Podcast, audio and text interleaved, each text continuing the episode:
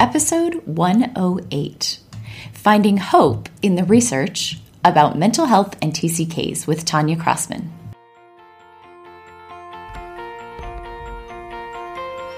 This is the Expat Mom Podcast, a podcast for expat moms around the world who want to feel better and improve their emotional health as they navigate the unique challenges of living and mothering abroad. I'm your host, Jennie Linton. I'm a certified life coach, a mom to four daughters, and married to a U.S. diplomat. I've lived in six countries on four continents. I know what it's like to feel stuck emotionally, and I know how to get unstuck. I'm excited to share with you some tools to help you feel less discouraged, improve your relationships, and increase your confidence. Welcome back, everybody. I hope you had a wonderful week. And if last week's episode about um, the research on TCKs left you feeling a little bit heavy, um, I'm excited to introduce this week because it is actually the second part of my interview with Tanya Crossman, where she lays out some of the research that is really hopeful about mental health and TCKs. And I love, I talk about it in the interview, but they have a beautiful white paper called Caution and Hope. And it explains a little bit about that just because this experience of living overseas can create a lot of these mental health outcomes, it doesn't necessarily have to. And there are things that we can do to prevent that.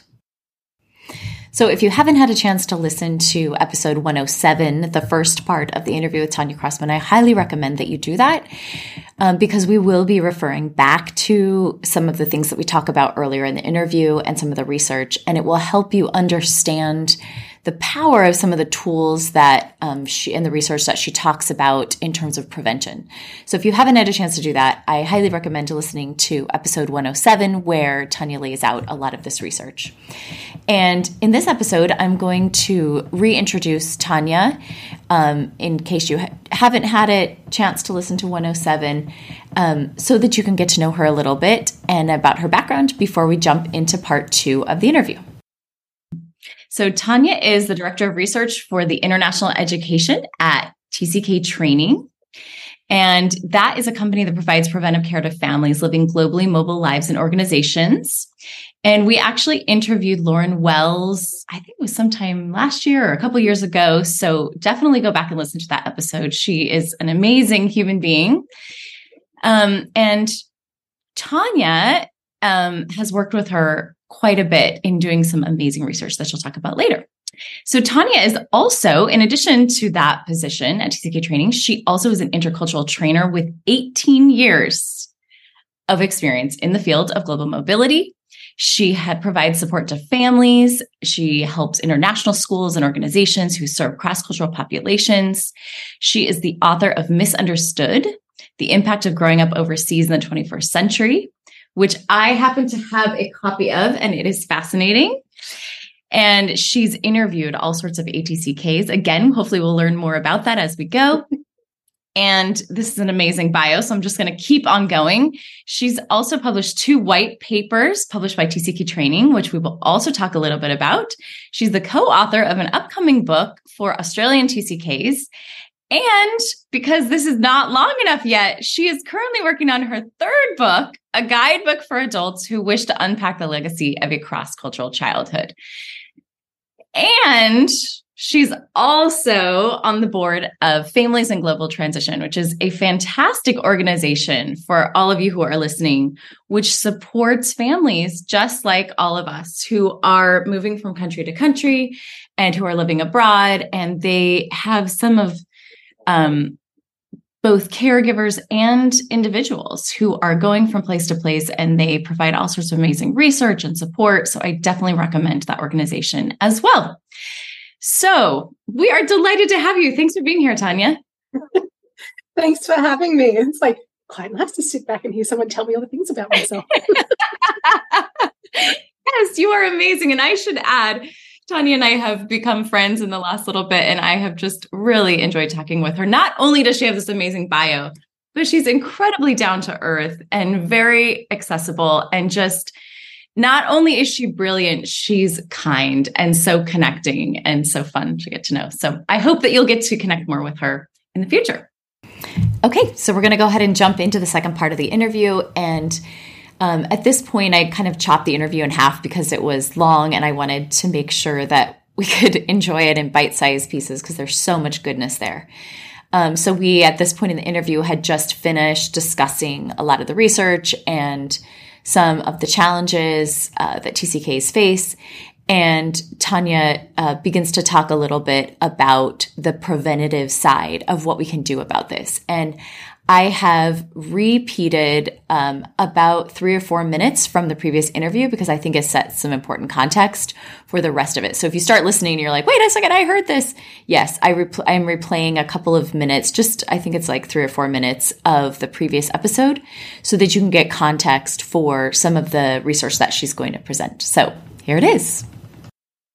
I, one of the biggest um, things on our like list of things we believe as a company at TCK Training is that, you know, the first is that we believe that the international life and emotionally healthy families are not in contradiction, that both can, they can coexist. Our second one is that kids should not be taking a backseat to their family's work or ministry. Mm. But that doesn't happen unless it's intentional with mm. the kind of lives we lead now. Um, I was recently talking to um, Phil McAuliffe on the Lonely Diplomat, uh, podcast. And he was saying one of his biggest regrets looking back is, you know, going away on a business trip when it was his boy's fourth birthday. It's like, you know what? I wish I could go and tell that guy that you can leave in the morning. You're not that important. You can be a bit late to the conference. Oh. But there's this pressure in these worlds, right? Mm-hmm. Um, and that's so hard to stand up to that pressure. Mm-hmm. And so I have so much empathy and and such a heart for parents who are trying to care for their kids and themselves in the midst of that pressure that this life has brought to us. Oh, yeah, you painted such a beautiful picture because I think most parents can relate to that where you're I'm sure that dad wanted to go to that fourth birthday, right? But he's like, well, yeah it's probably not the end of the world. This kid will get over it, but like this, whatever conference or this boss or whatever it is, there's a lot of pressure yeah. in the immediate. The expectations Feels more important in the immediate, but in the long yes. run, the important thing was the birthday. But it's it's hard to feel that it's, in the moment. The message that's being conveyed in the long run to kids yeah. is that work comes first. Yes, which is which then, as we've seen, rolls out the ACEs. And there's a really fascinating statistic that um, please correct me if I'm I'm wrong about this, but I believe it was TCK training that said 80% of TCKs or ATCKs experience some mental illness, anxiety, depression related to their experience growing up. So Lauren wrote that in her book. It was from a conversation with me about ongoing research that I was doing. Um, so I was surveying adult TCKs. Um, at the time, the numbers in an open study that hadn't closed yet were at 80% had, had experienced depression, 80% had experienced anxiety. Um, the numbers have went actually higher than that in the final survey. Um, this is self-reported, not clinically diagnosed. In the next survey that TCK training is doing, we'll be asking more specific questions around this to hopefully get some more clear numbers uh, about the rate of self-reported versus clinically diagnosed and things like that. But yeah, it was around 80, 85% um, in my survey of adult TCKs. Wow. Um, this is soft research, but really research, yeah. to pay attention to in terms of what's what's being reported. Wow, that's amazing. So I love you know, we've talked a couple of times about this white paper, and I love the title that you guys chose Caution and Hope, because mm-hmm. I think it can be very overwhelming. And we've talked about life as an expatriate parent can be very overwhelming as it is, and you already feel guilty because you're dragging your kids around and all these things. so sometimes yeah. you hear these statistics and you're just like, ah, I'm sorry, like you know, I feel so terrible. But as I love how you and and TCK training, and I think in your materials, there's such a feeling of this is just letting you know so that we can do something. This is not this is not a diagnosis a permanent, you know, prognosis. This is just a warning, you know, like a yield sign, like slow down. There are things we can do. And so, will you yes. talk a little bit about in your research, in your interviews, what things help TCKs to develop their identity and this emotional health in a healthy way, mm. given these challenges, right? Yeah. So we introduced this in Caution and Hope. Uh, the second white paper, TCKs at Risk, the long title was Mitigating Risk Factors. And we talk even more about um, not just from an individual family perspective, but from a corporate perspective. How can organizations and companies be mitigating risk factors for the families they send and serve? Um, because there is a lot. One of the other reasons we love looking at ACE scores is that there's also research in two PCEs. So positive childhood experiences. So someone went, you know what? If we know that someone with, you know, four or more ACEs has this higher risk of all these things, well, high risk doesn't mean a guarantee. It's not 100%. What about the people who have these like high ACE scores, these negative childhood experiences, but thrive in adulthood? What's different for them? What do mm. they have that enables them to overcome those adversities and, and still thrive in adulthood. And they went and researched that. And what they discovered was what is called the PCEs, the positive childhood experiences, a list of seven, it's kind of eight um, positive experiences that when they are present in a child's life, those risks for adulthood drop through the floor. For example, if someone with a high ACE score has six or seven of these PCEs present in their life, their risk of adulthood depression drops 72%. Wow. So we just talked about this huge percentage of adult TCKs saying they've experienced depression. That risk drops through the floor if these positive childhood experiences are in place. And they are all things that are fairly common sense, normal things that just take a bit more intentionality when we're talking about these globally mobile lives. Hmm. So, will you list a few of those? And I know there are tons of resources we could refer people to at the end. just, just for those listening, will you list a few yeah, of those PCEs? Absolutely. And, and I'll just quickly mention there's also research on resilience builders that's been done in 40 countries, and they completely overlap these PCEs. So, while the PCEs research is done in the US, additional research shows the exact same thing works across cultures. So, the PCEs Three of them take place within the home. The rest take place in the community. So the first message is you cannot do this alone. As a parent, you need your community to help you provide safety and preventive care for your kids. Mm-hmm. So at home, the three things. One is feeling heard. So I can express my emotions and, and those will be accepted and heard by my family. Um, two, I feel protected. I feel safe in my home, both emotionally and physically. Um, and for some kids, that's going to look different to what makes their parents feel safe. So if I've grown up in a country where we have, you know, walls and gates and padlocks and bars on windows and guards at the end of the street, that's what make I feel safe because of those things, not unsafe because of them. So then when I move to a country that doesn't have those things, suddenly while my parents feel more safe, I feel more unsafe because where are the bars and where's the guard? This is a really unsafe place. So conversations about what feels safe to your kids are really important to hit that one. Avoid um, that misunderstanding again in assuming mm, know what yeah. Right? Like asking. Yeah. And the third one is having that care and support that someone will be will be caring for me through hard times. So they'll know when I'm going through a hard time and they'll support me through it. Mm. So that my family is there for me, whatever emotion I'm feeling, whatever hard time I'm going through, that I'll feel protected at home. That is it. That is how you provide those PCEs at home for your kid. None mm. of those things are super out of reach, right? They're, they're not crazy difficult things. It's just being intentional about making sure our kids have that emotional safety. And the other ones are all about engaging the community. Uh, that means also just taking a little bit of extra effort rather than hey, stop being such a pill, or, you know, go to your room. yeah. Like, hey, you seem like you're feeling really bummed right now. Tell me about it, right?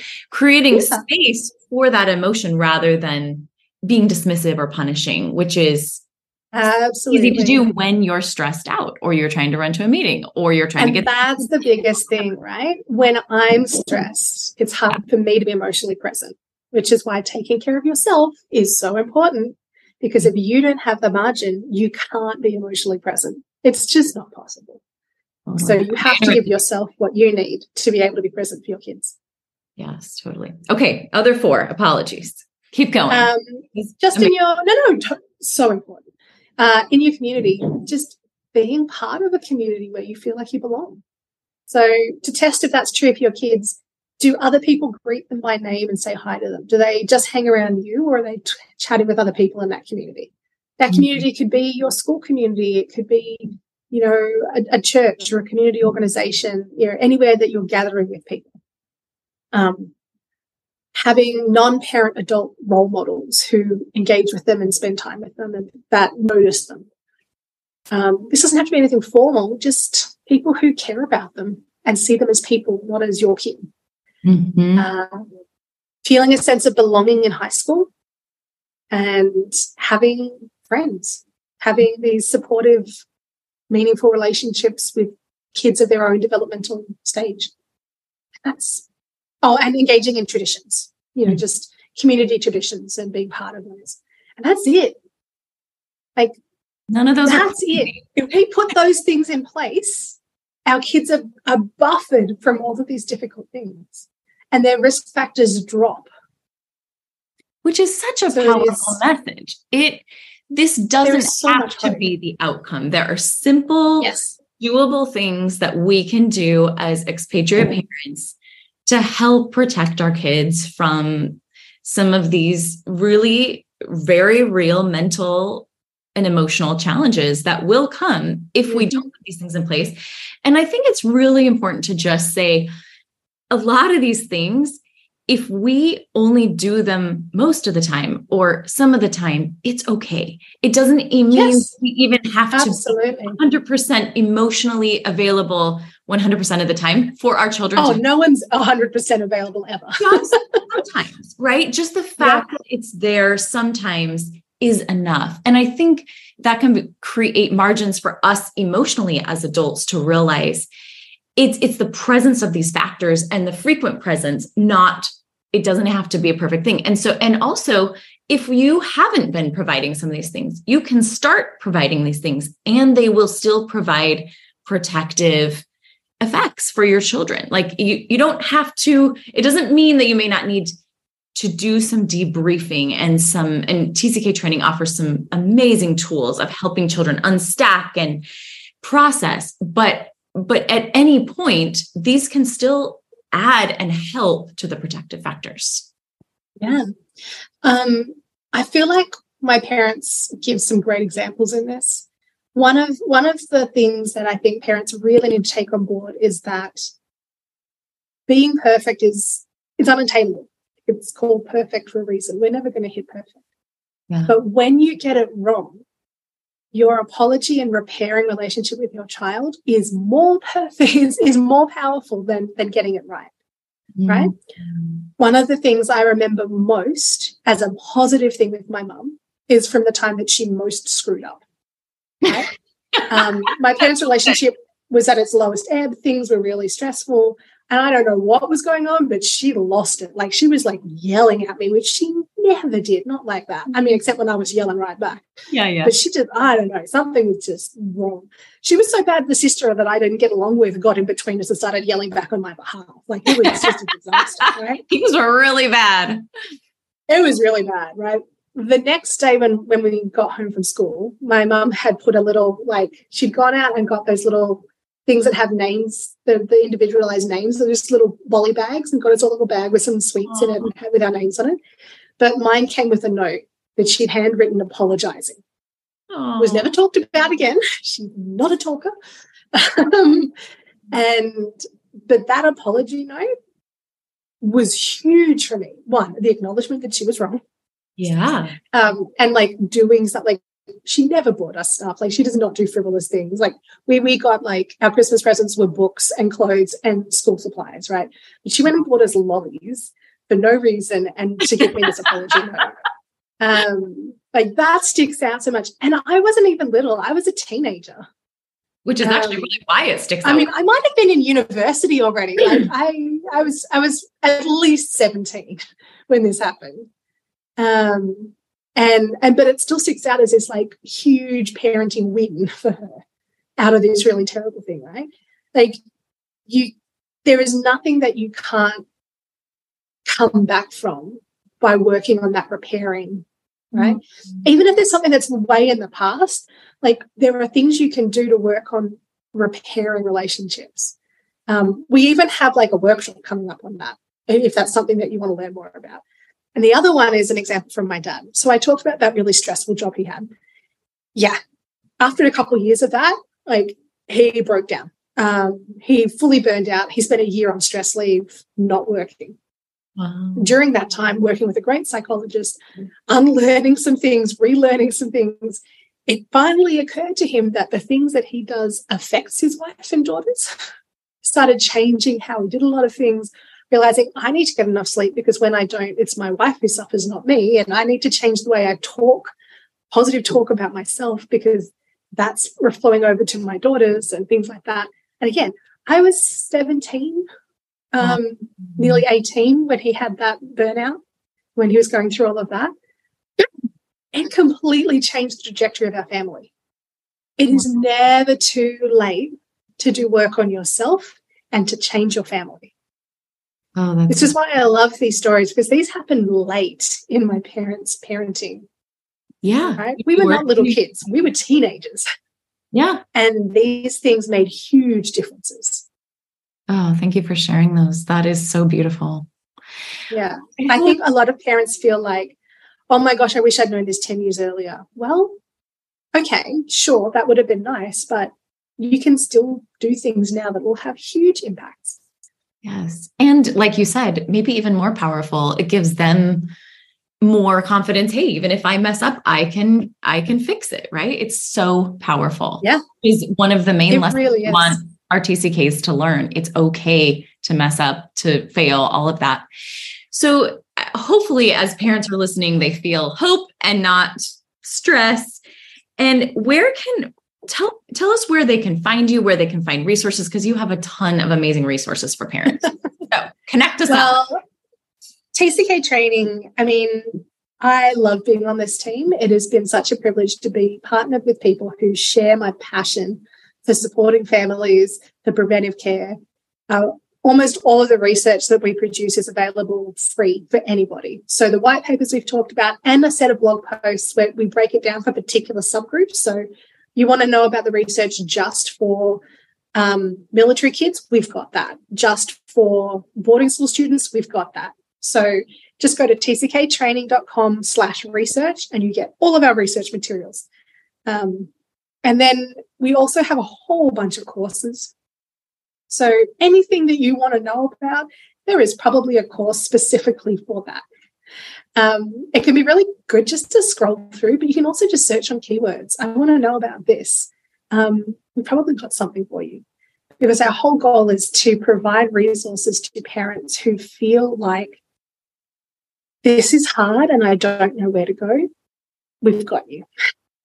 Yeah. Um, yeah. And then, you know, I also have stuff on my website, tanyacrossman.com. There's a blog and um, a resource list of all sorts of books and other places you can go to learn more about everything TCK. So, yeah. And you also coach families. Mm-hmm. Yes, and I do. Speak at international schools and do all sorts of things if you want. If you want more from Tanya herself of course you do. Yeah, I just came back from Cambodia and Thailand. I'll be back there in October, November, and probably a couple other countries as well. So awesome. Thank you so much, Tanya. This has been amazing. I think this is a, a really, really powerful um, message for parents that there's caution, but there's also hope with our TCKs. Always. Thank you so much. Thanks so much for having me.